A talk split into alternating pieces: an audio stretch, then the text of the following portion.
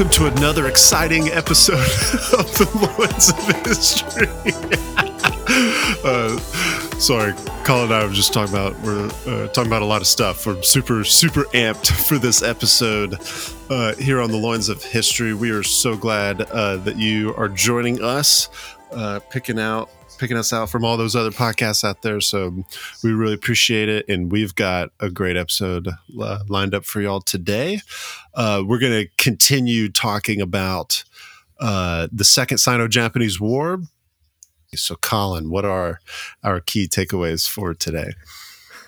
Jay, I appreciate your intros as always. yeah, we were, we were laughing about other, other history stuff, but uh, no, this is, you're right. This is going to be uh, an exciting episode, because I think what we're going to do is really try and examine like a different perspective of the Chinese during World War Two. So, and I think like the central, I, the central takeaway or the theme, if you will, before we get into the key takeaways is I think the Chinese are often overlooked in World War Two and their role, the role that they played in an Allied victory. And we're going to get into that a little bit more. And some of the key takeaways help support that. So, you know, the first one is, you know, the ground war in China was vital in just absolutely sapping the Japanese strength and resources.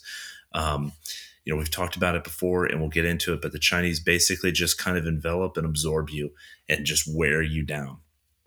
Uh, Lend-Lease um, was a program that really unleashed America's strongest weapon, and that was its economy and production, and it helped supply the Chinese. And uh, we're going to get into a little controversies on how successful it was and what the Chinese thought of it, but as a program, it did help the Chinese, and there's some really uh, important implications that occurred later because of the Lend-Lease program and then American support for the Chinese um moving forward into World War Two.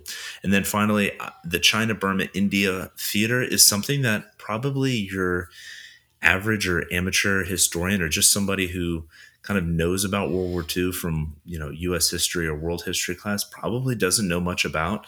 But on the American this, side. And the American side, exactly. For the, Americans. The Brits definitely know about it. They do. And actually, they played a really important role in this. And the U S That's right. kind of almost supported them. But I think this theater was, re- again, very vital in the Allied victory. And it's really overlooked.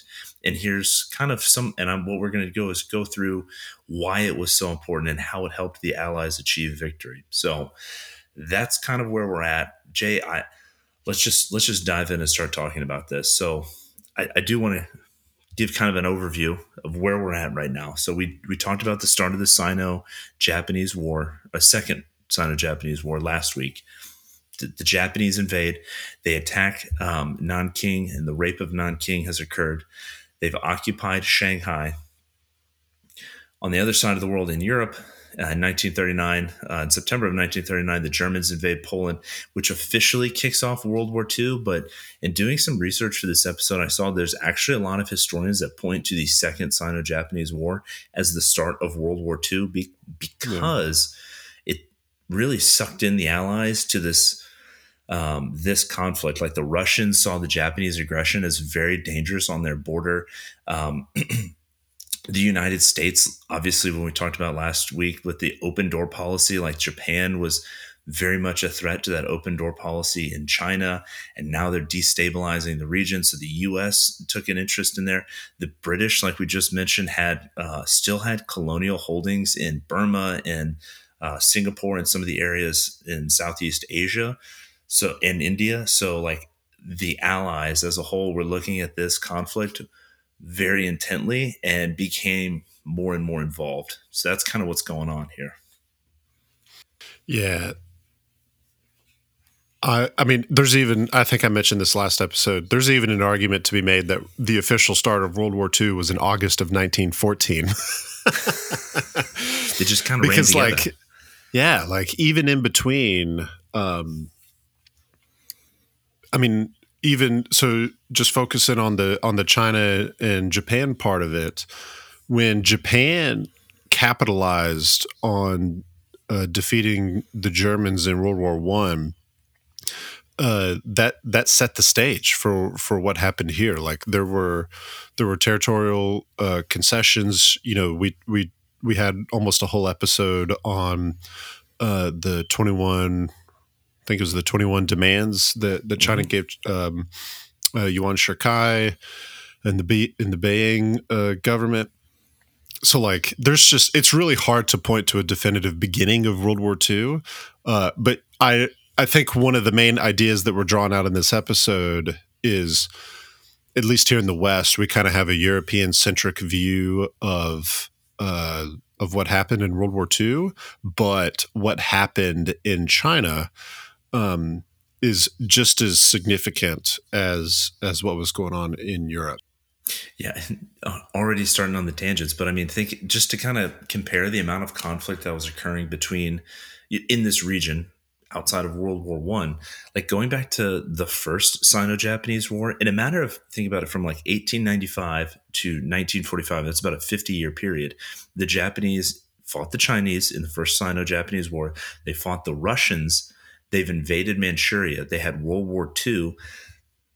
They've occupied Manchuria in nineteen thirty-one. There was also some skirmishes throughout that time up until the Second Sino-Japanese War. Like millions of people have died and been engaged in conflict over a fifty-year period, you know, even outside of the major world wars. Like imagine right now if we went back to nineteen seventy-two and over a fifty-year period, we were fighting, I don't know, the Canadians or somebody like very close to us in just a steady, mm-hmm. constant conflict.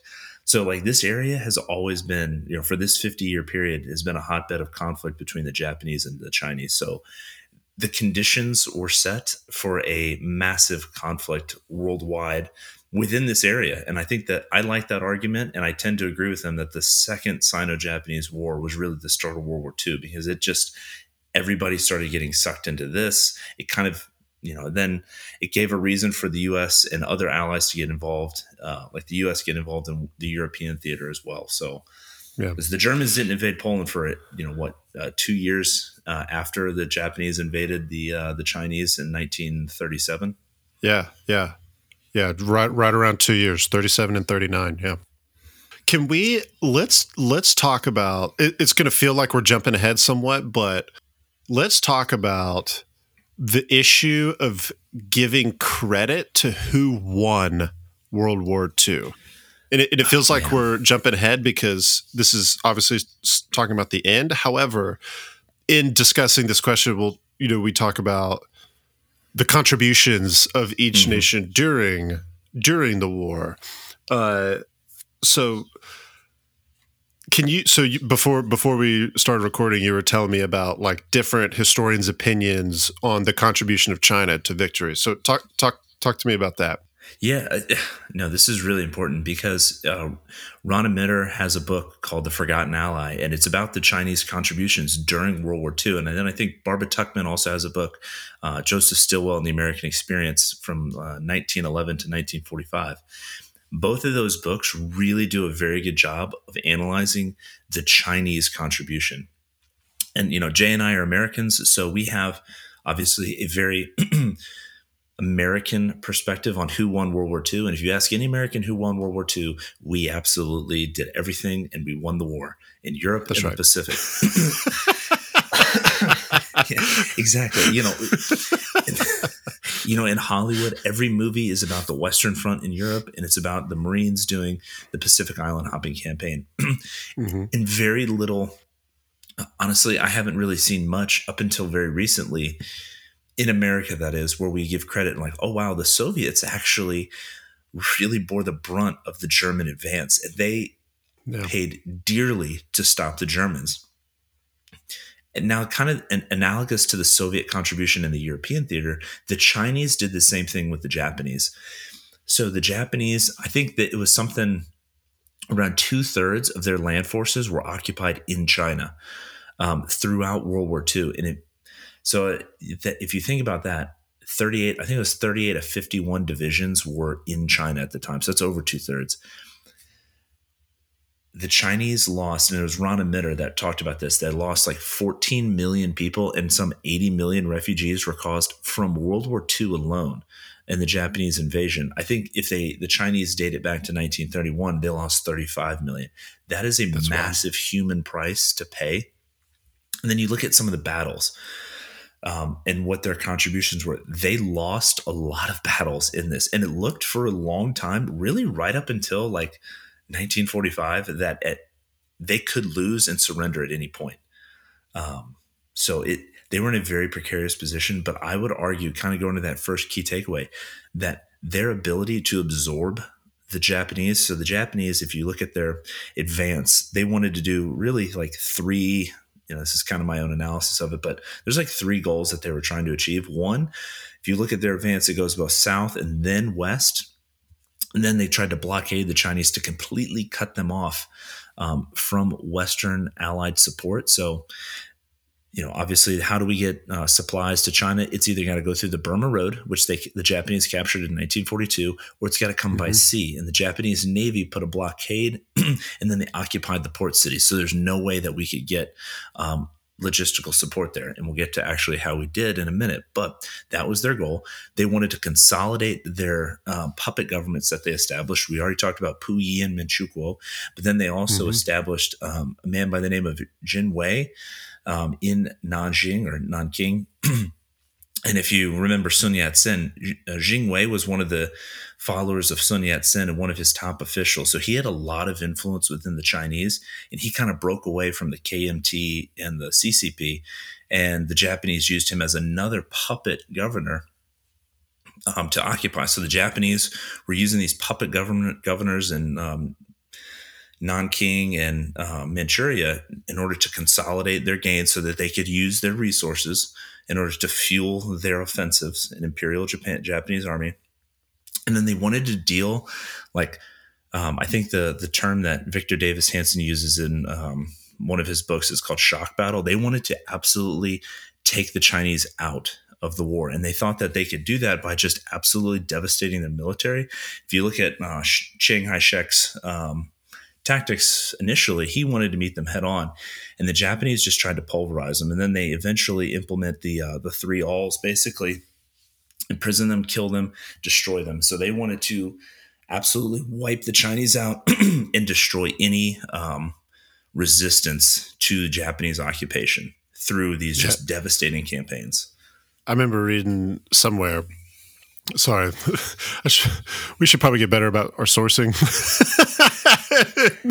in, in these episodes. But I, I read somewhere uh, that by the time the Japanese had invaded, you know, all the way into the heartland of China, China had only won one "quote unquote" battle with the Japanese. Like they were just getting their face punched in over and over. But I think you used the right word earlier. They absorbed Japan.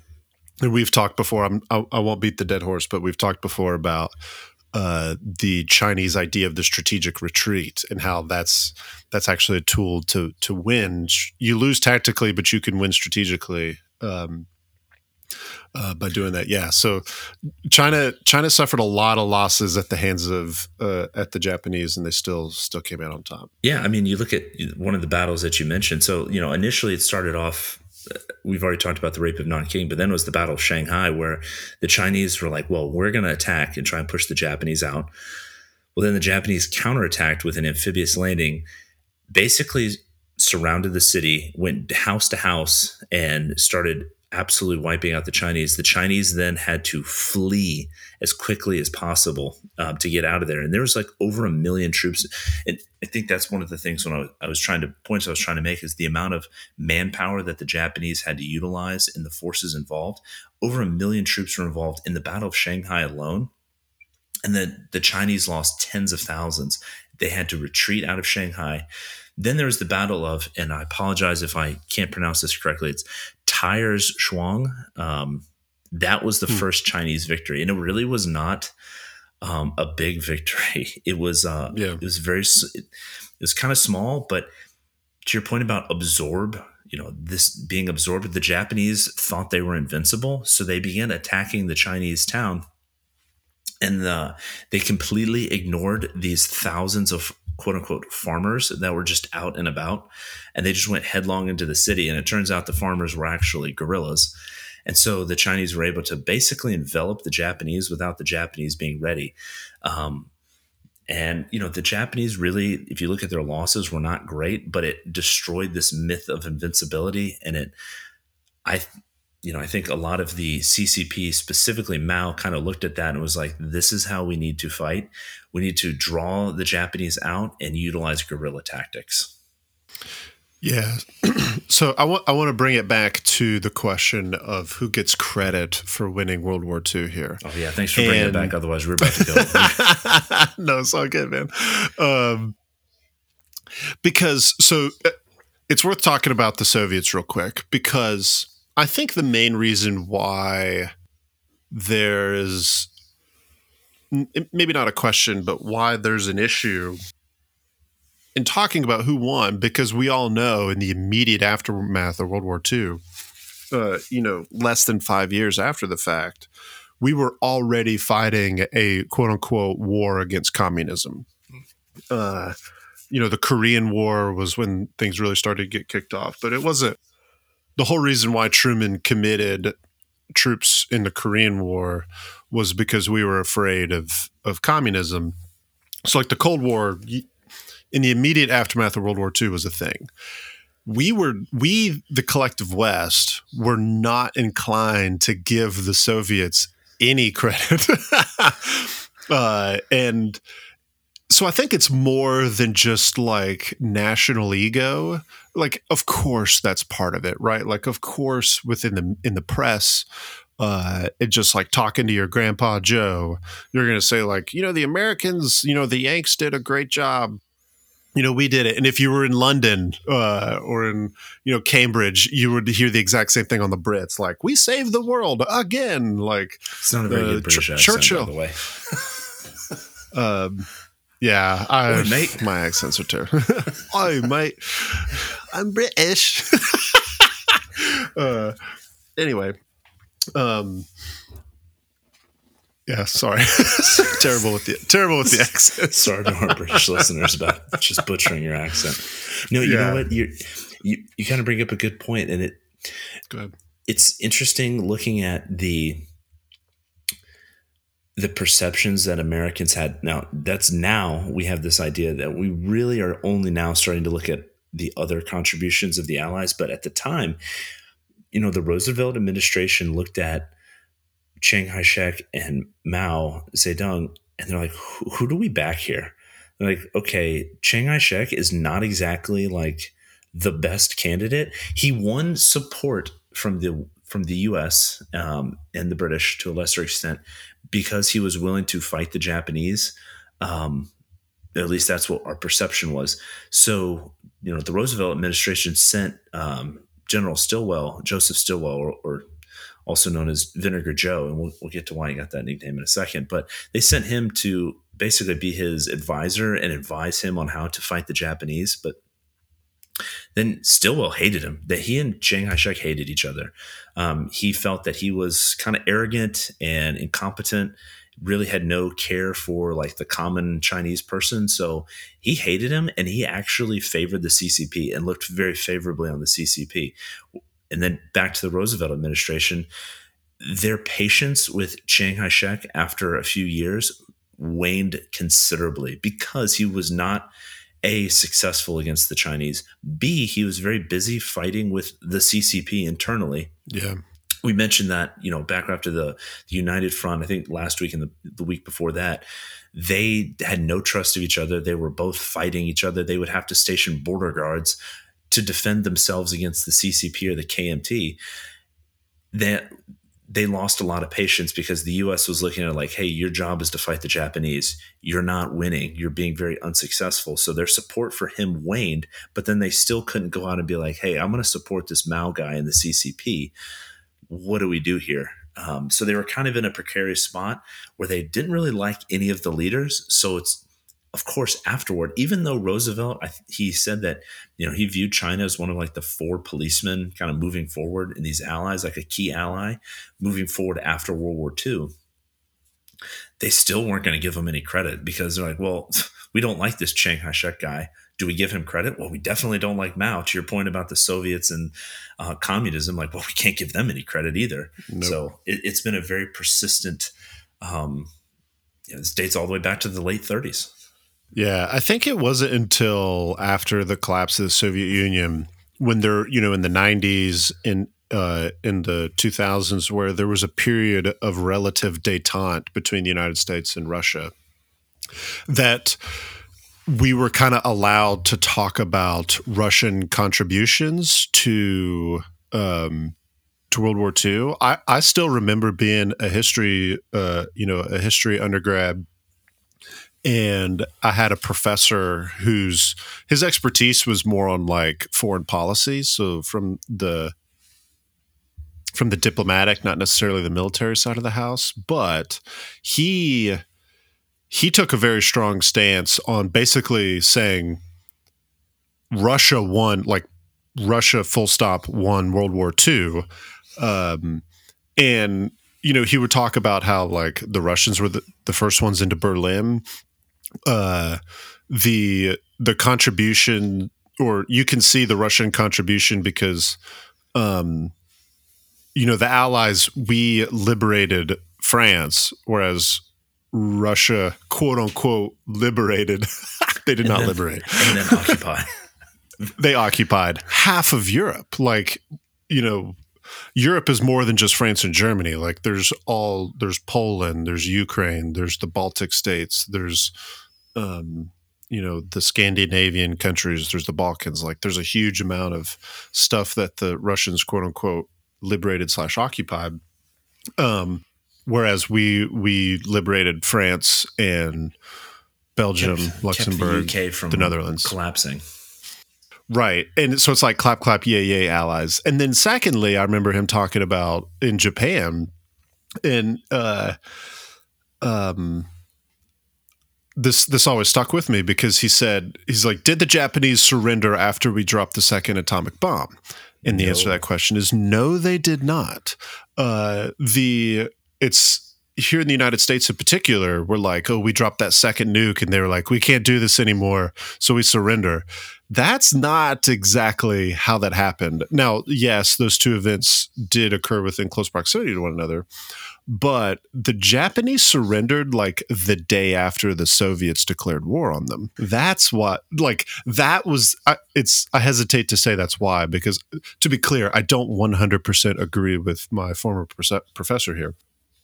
Uh, who's an, just an awesome dude anyway, but um, but the but the point is made that we don't give the Russians or the Soviets in particular enough credit in in, in in ending the war in particular. I say all that to say that has carried on to China even today, where um, we within the West, I don't think we recognize the contributions um, of the Chinese, of the Chinese people in particular, against what they were doing and their sacrifice. You know, you said seventeen million people died um, uh, fighting fighting the Japanese. So, so also wanted to add from the Chinese perspective, what how they see who won World War Two. Lest, lest anyone accuse me slash us of saying, you know, we're these, you know, we're these self-centered uh, historians and the Chinese just, they have it right. Because I just want to make a comment. The Chinese are doing the exact same thing today. As a matter of fact, they're even worse than, than we are. Surprise. Uh, I, I think, yeah, I, th- I think I've, I've mentioned before in this episode, I've had the pleasure of of talking to a few Chinese immigrants here in the United States, and they didn't even know there was another war going on. They had no idea that Japan has ever fought a war with the United States. Ever. Uh, uh, one one friend of mine in particular, I was talking, and she even mentioned, I mean, she she was a Chinese immigrant. She's here in the United States. Um, and we were talking about Japan, and I was like, yeah, it's kind of funny how um, the United States and China had a common enemy, and we we were fighting a war against Japan at the same time. And she looked at me and she was like, what are you talking about? And I was like, I was like, wait, you you never heard of, of Pearl Harbor? And she was like, I don't know what you're talking about. And she's lived in the United States for like twenty years. Um, not maybe not quite, maybe not quite that long, but I don't want to, you know, put an indictment on the American American education system. But if I was to ask the average, like just average American, like, hey, what was going on during World War Two? And, you know, what was the, the China Burma India theater? They'd be like, what? They they would probably have. Okay, that's a fair point. I would say it's for di- very different reasons. One of them is clearly propaganda from the Chinese. One of them is just sort of a lack of self-awareness, or just awareness in general of what else is going on outside of the American front. Either way, to your yeah. point, it is kind of funny that World War Two, and I'm, you know what, I'm sure in the Soviet in the Soviet, you know, era of Russia, they probably did not talk about the United States, you know, doing Lend-Lease and supplying all this money and um, supplies to the Allies against the Germans and the Japanese. So, you know, yeah. it was like, what, what was the Western Front? You know, what what were the what was the U S doing? They didn't do anything. We we paid for it in blood. At least, at least in the West, we know it as World War Two. I mean, even in Russia, they call it the Great Patriotic War, uh, which obviously is a very, you know, Russo-centric view of, of what was going on uh, at that time. But but again, to the point about China, like, to me, it was fascinating that f- from China's perspective, they, like, they just beat the Japanese. Like, there was no mention whatsoever of them, of the United States helping them, fighting a war. And and I think with regards to, you know, this podcast and the Loins of History, like when it comes to U S and Chinese relations today, in the grand span of history, it's important to remember, like, we've helped one another out in the in the very recent past. Now, I love Japan. I'm a huge fan of of Japanese society. Um, and and culture, you know, it's there's just something so endearing about the Japanese people. You know, we've seen uh, in the World Cup, you know, that tradition of where Japanese people will just clean the stadium up after every match. The the Japanese soccer team, I remember seeing this during the the the last, uh, I think it may have been the Olympics, where they were cleaning out their locker room and left their locker room like immaculate when they were done.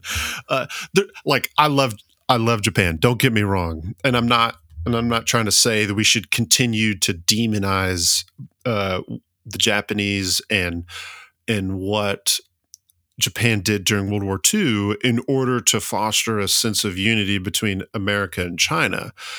But nevertheless, it is it's important to remember, like, there's nothing that says the United States and China are natural enemies. Like, we've been allies before.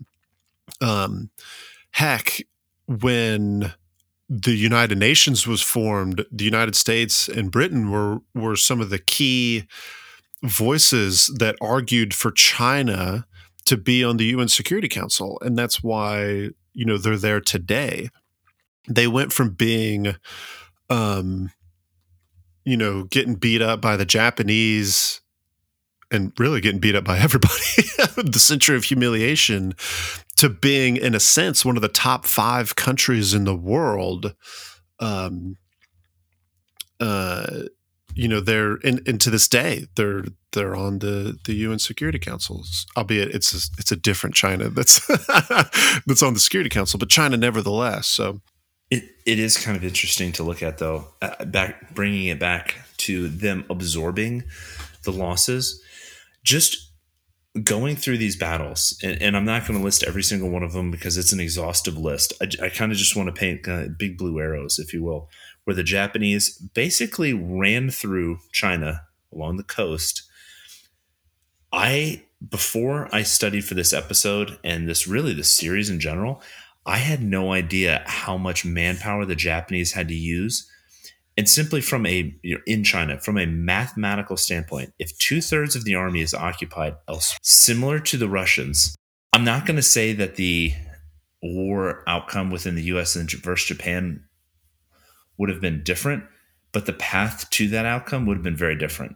Like had the China, the, the, the Roosevelt administration really believed that the Chinese could capitulate at any point, um, mm-hmm. and they were very, very close, to be completely honest. I mean, they already had two puppet governments set up in China.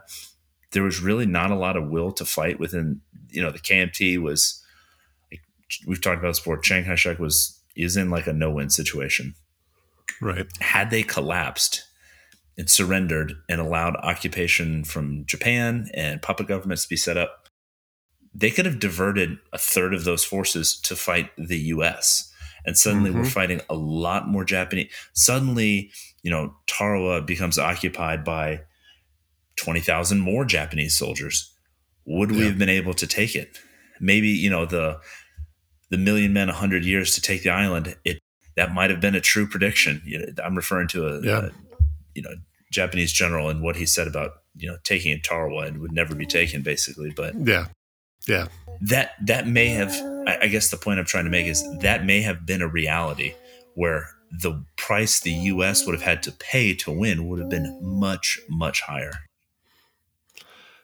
Yeah, for sure. And and troop movements and like reinforcing certain places in World War Two was like the name of the game, especially in the Pacific theater. So having all those Japanese forces bogged down in China and and, and in China remaining in the fight uh, was was huge. Speaking of troop yeah. movements, like I kind of want to get into the the Lend-Lease and the impact it had. So like oh, I said, yeah. the, the, the Chinese were losing badly. Like they won one kind of minor victory. And then there was a couple battles where they lost, but they were more of like strategic victories, if you will, the strategic retreat, kind of like the um, Zhang Tioshan campaign, where basically they, the Chinese just got wiped out, Mo- not wiped out. They got, they took extreme casualties and the Japanese lost like a couple hundred, but the Japanese were unable to occupy like Northwest China and move into the mountains, which is where a lot of the C C P was hiding. Um, so like they weren't able, they just weren't, even though it was a, it was kind of like a Pyrrhic victory, if you will, the Japanese won. They, it was like ten to one losses, but they still couldn't move forward and occupy this area. Because they, you know, logistically speaking, they couldn't move through the mountain passes anymore.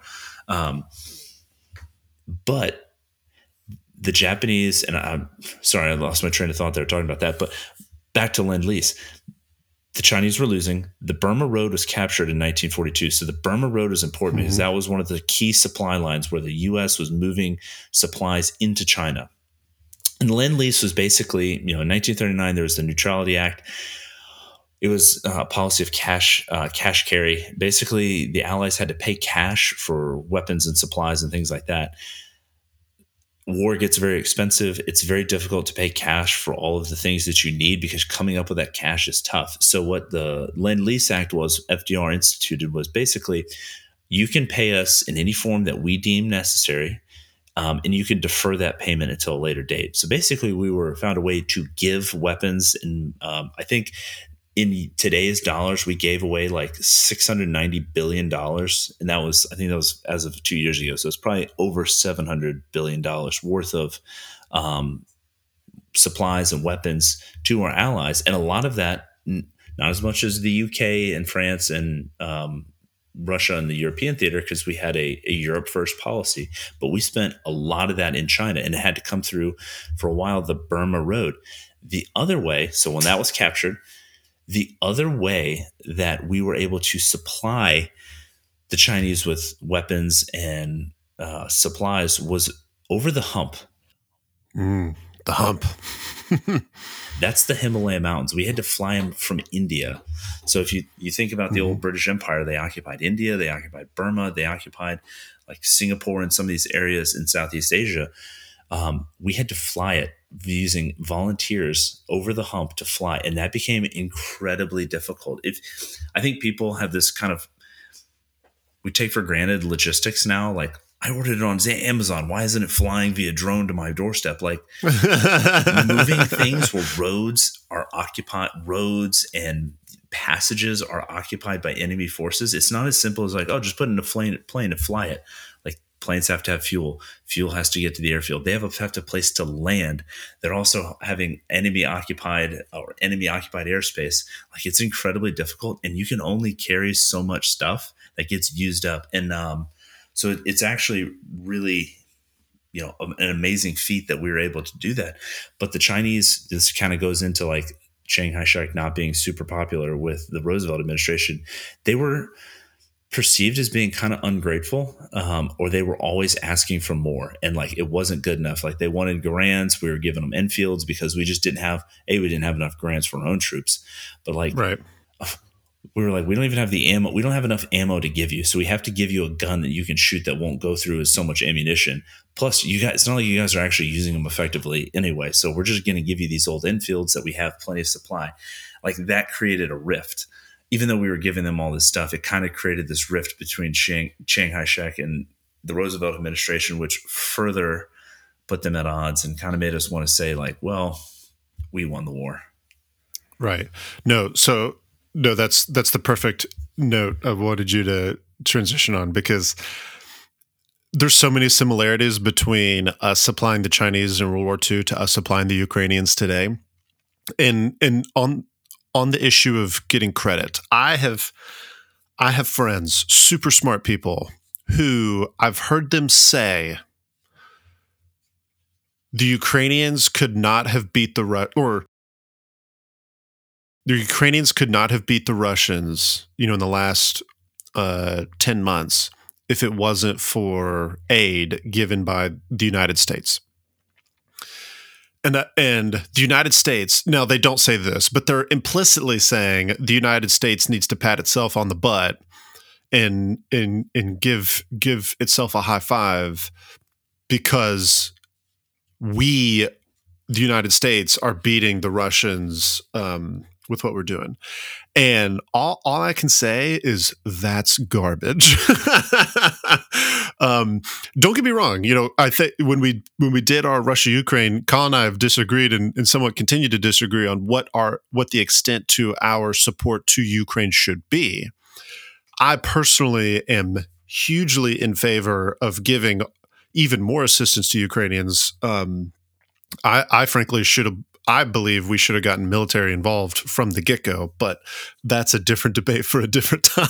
We'll save that Neverthe- debate. Right. Nevertheless, I th- I don't think the United States should be patting itself on the butt for giving, you know, what we've given the Ukrainians. Rather, I when it comes to credit, I believe we should be looking at the Ukrainian people and the Ukrainian military in particular, and look at them and go, yo, we didn't think you could do it, but by God, you did it. Like, what's, uh, uh, you know, it's like, you crazy bastards. You did it. You, crazy, you did it, you crazy. You did yeah. it, you crazy bastard. That's a scene from yeah. the movie Rush. If you've ever seen it. Great movie. Yeah, the, totally, about racing, yeah. totally non-historical. Well, it is historical, history of racing, but totally not military. You did it, you crazy But that's bastard, it. Like, like, okay, did the United States aid to the Ukrainians like have an effect? Or like, it's not just the United States, like NATO or across the board. Um, uh, you know, NATO aid to Ukraine, did it have an effect? Of course. But I just, I can't help but think all credit, all of it. Like we should not be patting ourselves on the butt. Rather, we should be like thanking God that the Ukrainians actually give a crap about their country. Because if they didn't, it doesn't matter how many bullets, bombs, tanks, planes we give them. That's not happening. Uh, or they're Please, it, see, they're not see, winning, right? See the Vietnam War. Well, and see, and see World War Two in China. This is why I'm bringing this up because, um, like, yeah, we gave them a bunch of supply, and and um, to a very big extent. Sorry, that's my English not great. I don't speak of the English that good. um, like see in English, to, Bobby, you speak English. Oh, I love it. That's King of the Hill, right? That is I King, of King of the Hill. Hill. I freaking King of the Hill is the most underrated, underappreciated um, T V show probably of all time. Uh, anyway, uh, because like if the Chinese people didn't fight the Japanese, it doesn't matter how much aid we gave them. Uh, that war. Oh. W- We weren't winning that war. Sorry, to to finish my other thought, um, and apologies for being so scatterbrained. But um, the war, be, like the strategy of the war became how to get China supplies. The uh, when the, the Japanese very quickly o- occupied all the port cities um, uh, in China, we started giving aid through Vietnam and through Burma. They occupied. occupied uh, northern Vietnam t- just to prevent us from getting aid to them. Uh, and then they invaded um, uh, Burma. Uh, and people people forget this fact. Uh, the Thai government, what's now known as the Kingdom of Thailand, it was called Siam back in the, back in that day, but Thailand, they were allies with the Japanese. So through the help of the Thais and um, Uh, um, you know, through Vietnam, Cambodia, and Laos, Japanese invade uh, Burma just so they can cut off the supply line. Um, I, I did not that's know when, that. I, I that's you just told me something. I didn't know that the I, Siam, you know, then Siam was allied with the Japanese. I yeah, they they became part of the Greater East Asian co prosperity sphere. I I don't know uh, which was the Japanese like collective. You know, it's their equivalent to NATO or the Warsaw Pact. Like it was Japan's in charge, but here's all the puppet governments and other friendly governments that that fall in, under that. I don't know the extent of how much the Thais fought, like militarily, but they became allied with the Japanese and they allowed the Japanese to use like their ports and their facilities and blah, blah, blah, blah. In the, in the China, Burma, India uh, theater. Um, uh, yeah. So like the whole reason why the Japanese invaded Burma was explicitly, like you said, Colin, to close the Burma Road. They did not want, um, Uh, the the Chinese to continue uh, getting supplies, which just a book recommendation for our listeners. Uh, Viscount Slim, who was the the British Field Marshal, wrote a book called "Defeat into Victory," um, and that's a, that is a fantastic book on exactly what it sounds like how the how the Brits like turned the tide um, with the help of their the Indians. Like, oh man, that's a whole nother thing. The Indian and Sikh uh, contributions, um, and I'm sure Muslims, uh, you know, in that in that part of the world, uh, contribution to uh, to victory. I, I was going to say that's kind of going back to your Ukraine analogy. I think it's always important to recognize the value. I, I think it's important to note, like, I agree with you what you're saying about Ukraine. Like the credit needs to go with the Chinese. It wasn't like military success that necessarily like won them that part of the war. It was that they paid for it in blood and they were willing yeah. to do it. Like to your point, we should definitely give them more. The, the side that paid a heavier blood cost, human cost, definitely deserves more credit than us saying like, hey, here's a bunch of guns that you're going to pay us back for later anyway. You know what I mean? Like it, it just, we paid dearly in World War Two in the Pacific, but I'm talking specifically within this conflict. If we're going to say like, hey, we're supplying you guns because of us, it's like, well, we had fourteen million people die. Right. You know, let's temper your, your level of credit. Yeah. Um, it's, it's kind of funny, you know, to kind of give a teaser for what our, our next few episodes are going to be like. Um, because the Chinese Civil War, one, it didn't really stop even during World War Two or the Second Sino-Japanese War, but it like really kicked back off once World War Two was done. And by nineteen forty-nine, the communists had taken over all of China, save Taiwan. um, when it comes to U S and, and Chinese relations, it was it was difficult to give China a lot of credit, like because the same Chinese that we weren't helping, that we weren't on the side with, and they're communist, which we now don't like, you know, and fast forward to nineteen forty-nine, nineteen fifty, it was super hard to give them credit because the same Chinese weren't in charge. And now there was until uh, the Nixon administration and uh, when Henry Kissinger, and that'll be a great episode talking about détente in the seventies, or rather rapprochement. One of my favorite. It's a little bit of French. French. You can't speak English very well, but you can speak you French. I can't speak the English real good, but I sure do know how to talk like them Francois do. I may not have a good uh, British accent, but my Southern accent is impeccable. It really is. Touch of the mountains in there.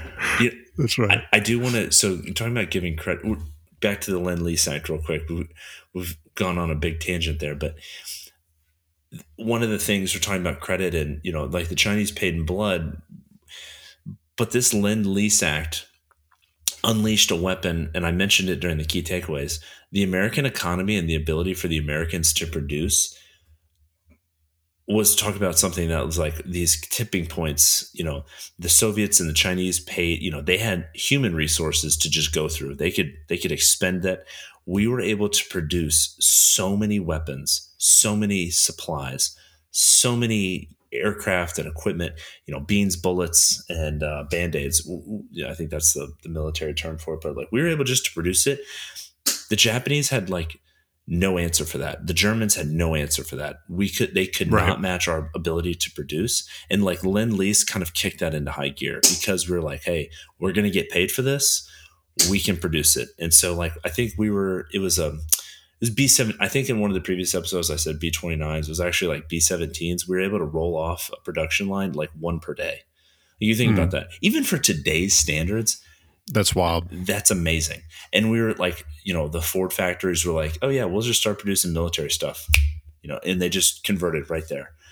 Um, so like Lend-Lease, I would say that is a point, like it's kind of a tipping point where suddenly now, instead of speaking in terms of like, well, there's these military victories. Now we're talking like we're bringing in the um, the full weight. I think it's like a, a Clausewitz-esque term of like the full weight of a nation's resources coming to bear in warfare. Like we're no longer just using armies. Like we're using the nation's economy to overpower you. And that has been a, a tactic that the U S has used over the past eighty years. Like we absolutely use our, you know, the dollar, our ability to produce, our economy, and to throw our weight around. It's how, I mean, it's how the Cold War ended, et cetera, et cetera. All that to say, it started here with the Lend-Lease Act and producing, supplying the Chinese, supplying the U S military to defeat the Japanese. Yeah. I, um, I'm a big fan of John Mearsheimer, even though I disagree with him in certain certain areas. Uh, but Mearsheimer's uh, book, The Tragedy of Great Power, uh, Conflict? Politics? I forget. The Tragedy of Great Power, Conflict. Sorry. I, I just said I'm a big fan of him. I should probably know the name of his book that I'm about to quote. But anyway, he talks about how economic capability necessarily translates into military capability, and nations are not able to maintain strong militaries if they don't have a strong economy. Uh, or maybe a better way to put it, the strength of your military is necessarily dependent upon the strength of your economy. So if you have, you know, a small G D P, you're only going to be able to maintain a strong or a small military. For, for China, I think one thing that they realized after Mao um, passed was we have got to get our economy back on track um, if we ever have any hope of having a strong military. Um, so now what that looks like today is, you know, this regular, we talked about in our last episode, this regular six percent growth over time. And and now China is like real big, and they're continuing to increasingly grow confident in their military capabilities. But, and here, this is the big but here, their economy is still, frankly, nowhere, nobody's economy is, and I talked about this last episode, nowhere close to the United States economy. Therefore, I get frustrated with with the United States, my own country, when we when we talk about restricting ourselves for stupid reasons, um, when like a, a term that I've heard quite a few people use is whether or not the United States is going to have its kid gloves on, uh, and if the United States takes the gloves off, if we stop restricting ourselves, like there is. There's not a country on the face of this planet that can match our industrial, thus military capability. Uh, and like maybe one day, you know, uh, I'm not so arrogant as an American to think that, that, you know, this will be the next thousand year Reich. Like, yes, like in time, things could change. But as it, but as it stands right now, like there's, it's just not, there's no one else that can match our industrial capability. We are the third most populous country on this planet. Um, and when you, when you combine that, just the sheer number of people, you, you know, per capita, per capita G D P here, um, combined with our technological capability, our educational institutions, our standard of living, um, like even today, if we really wanted to, there's not another country on the face of this planet, Russia or China included, that could match our, our military capability. And China knows it, and that's why they're trying to trying to catch up to us. To the C, you know, to the point about the C B I being so important for America and really the Allied victory. What you just said, it, it triggered this thought, like China knows our military capacity. The Japanese in World War Two did as well. Mm. So moving into like during the nineteen forties, like the Japanese were trying to prevent the U S from entering the war. Like they they were sending diplomats to the U S. They were trying to negotiate into nineteen forty-one. You know, I think that's when we issued the, the Lend-Lease within China started. It was like in May of nineteen forty-one. So like six months or do some math, seven months before Pearl Harbor is when we started the Lend-Lease to China. Like the Japanese understood the American, like we've already been the largest producer in the world, even with the Depression, like going back to what, remember if we, one of the previous episodes about the American economy since like the eighteen nineties. So the Japanese looked and they understood the U S ability. That's why they tried to knock us out of the war in, um, with Pearl Harbor. So and people kind of lose this, this fact. So like they were winning in China. They were pushing the Chinese to the brink of surrender. The U S is thousands of miles away on the other side of the Pacific. And if you've ever looked at the map of the Pacific, there's like very tiny islands that dot the, you know, the Pacific Island Hopping Campaign. Most of our fleet, the Pacific fleet, actually, I think all of it was in Pearl Harbor at the time. They wanted to knock the U S out in Pearl Harbor because Hawaii is like halfway in between. So it's still thousands of miles from the U S. So they wanted to attack Pearl Harbor. And by the way, they actually launched almost simultaneous invasions of the Philippines where the U S were involved and other small islands. Like they captured Singapore around the same time. I think it's like and seventh, Guam and Wake Island too. Guam and Wake Island too. Like I think those were on the eighth. So it was like Pearl Harbor was attacked the seventh. Within a day, all these other islands were attacked. And it was... The point was well, to knock the U S out. So it, with, Hawaii is east of the international dateline. So it's the seventh in Hawaii time, but the eighth in Japan.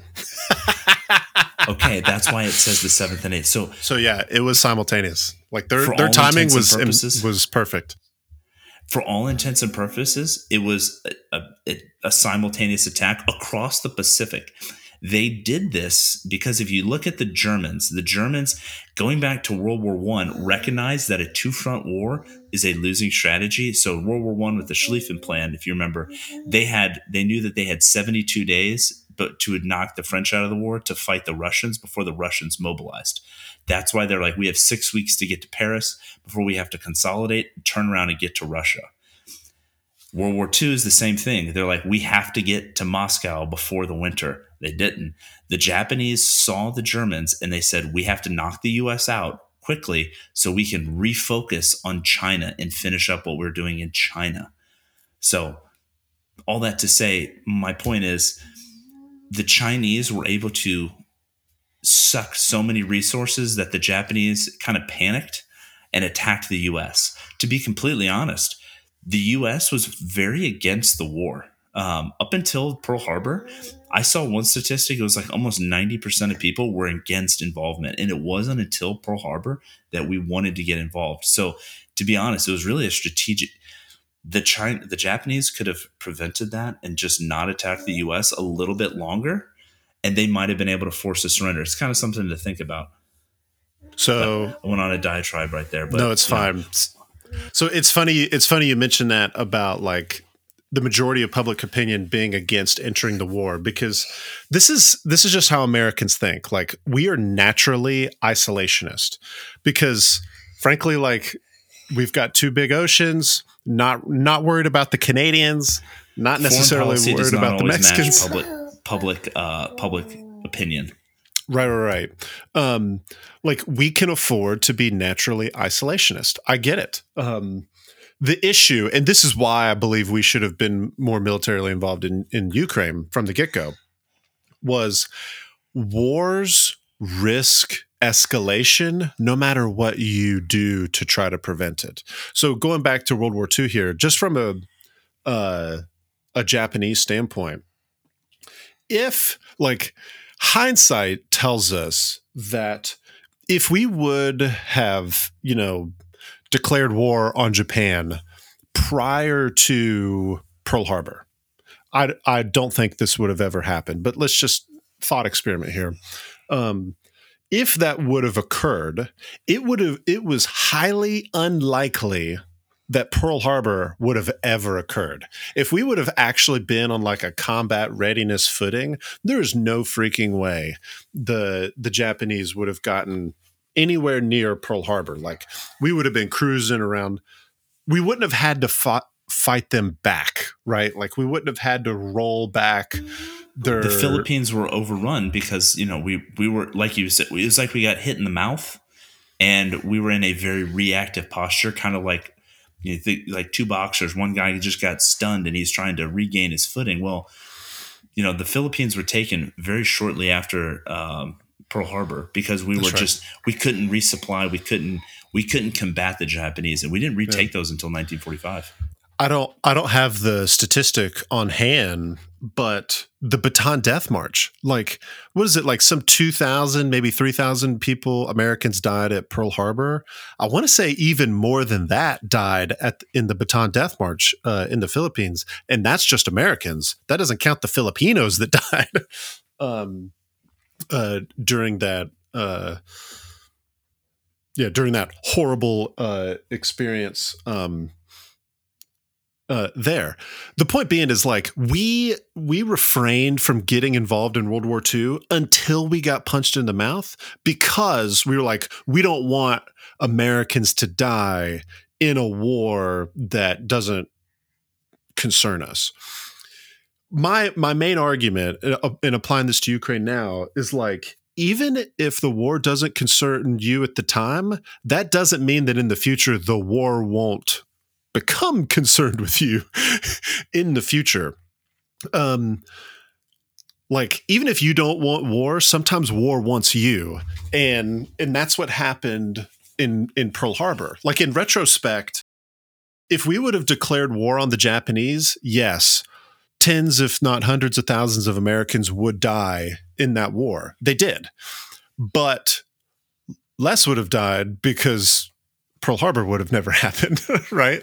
Um, conversely, like, here, when it comes to Russia-Ukraine, like, I'm not saying that World War Three with Russia is inevitable. That's, I'm not a prophet. I'm not a magician. I'm not a fortune teller.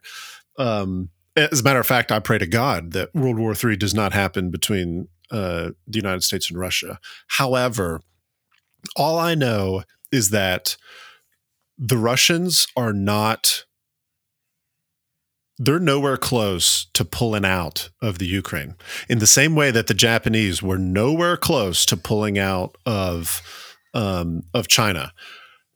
So what that tells me is if if Putin, like like Tojo and Hirohito, like they were bogged down in China and they still escalated and escalated and escalated. Like it wasn't just a simple like, you know, they didn't think to themselves, oh, we're not going to attack anybody else until we finish this war with China. They saw the only way to finish the war with China was by attacking other people.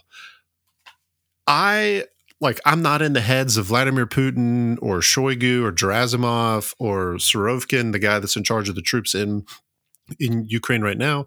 I'm not inside their head. I don't know what they're thinking, but it's not historically fantastical to think that they're having discussions going, we can only win the war in Ukraine by escalating it outside of Ukraine.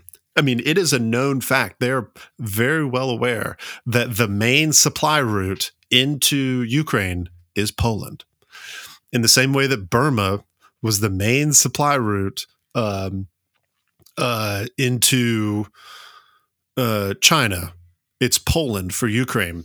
And if I was Poland, and I and I think they are this way, but I don't I don't know any Polish people. I don't have any contacts in the Polish government, so I'm speculating. But if I was Poland, I'd be freaking the freak out. I think they because, are a little bit.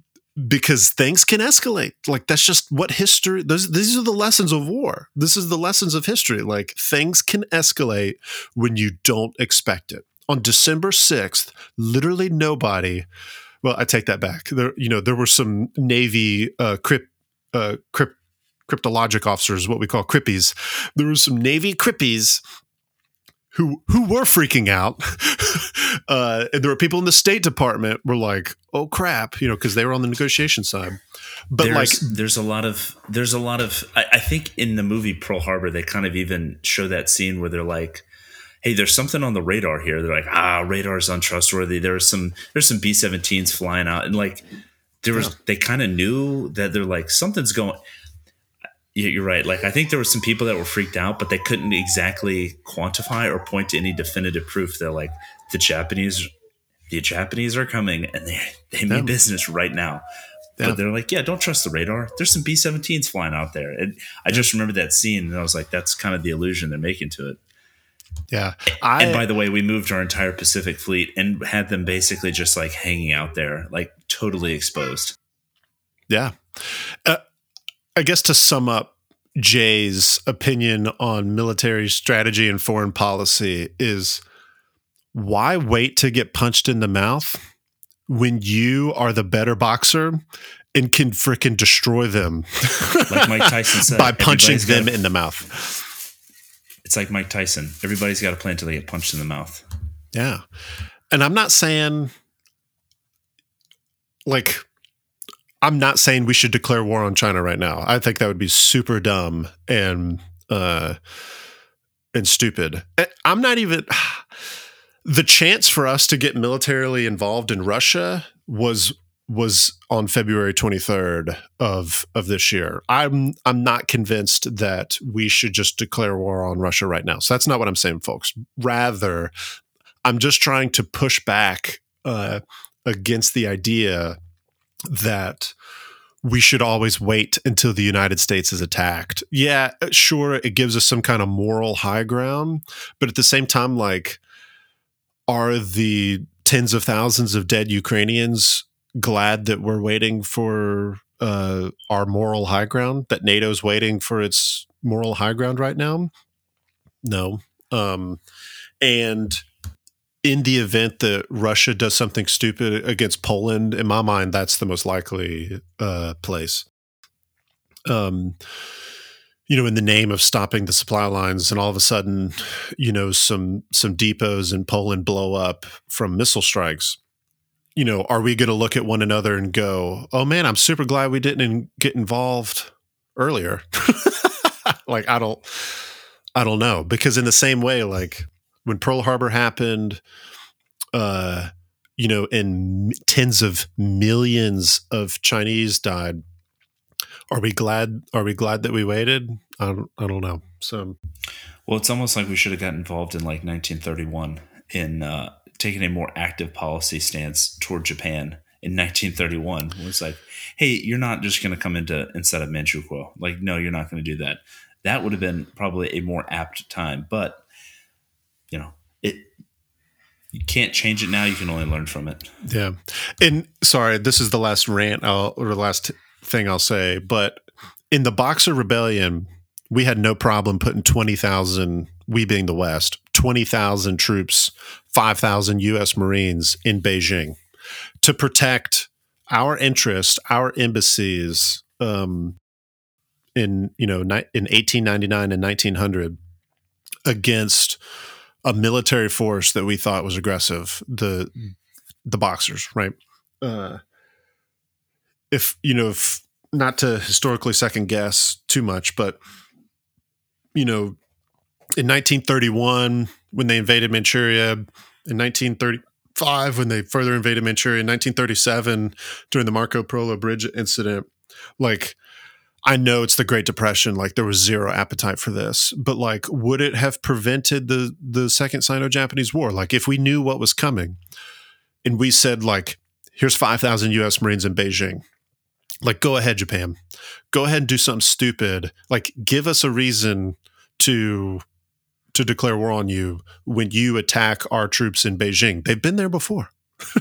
They were there thirty-seven years prior. It, w- it wouldn't have been far-fetched. I don't know. Con- or similarly, not conversely, similarly, in, in February of this year, if we would have put, you know, the eighty-second Airborne or some brigade combat team in Kiev and said, go ahead, Russia. Like, you know, I almost imagine that uh, uh, one of my favorite scenes in cinematic history is Tombstone, uh, when, um, when uh, what is it, Wyatt Earp looks at him and he's like, he's like, skin that smoke wagon. I thought you were going to like, say, uh, I thought you were going to talk about when he's like, I'll be your Huckleberry. Oh, another great scene. But like that, if I could translate Wyatt Earp into foreign policy, that would be it. It's like, it's like, go ahead, dude. Like, are you going to do something or are you going to stand there and bleed? Because that's what Russia would be doing, is like they, and it's not just Russia, like it's anybody. Um, I think I've talked about it before on this podcast, like during the Iranian hostage crisis, like Ronald Reagan ran his campaign partially on like, go ahead, Iran, like don't release our hostages. And the day I get into office, see what happens. And guess what happened the day he was elected? They were on a plane home. The next day they were on a freaking, you know, they were being released. So like, these countries get away with this B S, like evil people get away with evil deeds when good people do nothing. And I'm sorry, but the West and the United States, like I still believe that we are the good guys, uh, even though we have uh, plenty of our own faults. Um, but nevertheless, we are still the good guys. And um, yeah, this stuff happens because we decide to do nothing.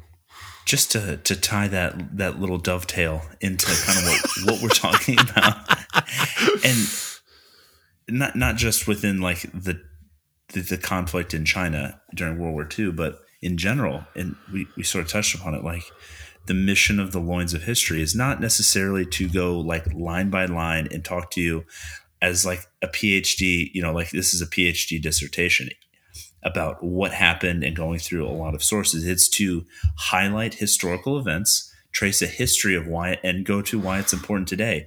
And mm-hmm. I think we've laid out a pretty good case as to like, hey, there were a lot of mistakes made by the U S in the thirties, like just in what you're talking about, Jay, like in the thirties, there were some mistakes made by the U S that led to further escalations that could have been prevented. Oh, and by the way, there's a lot of similarities happening now, not just with China, but also in other parts of the world.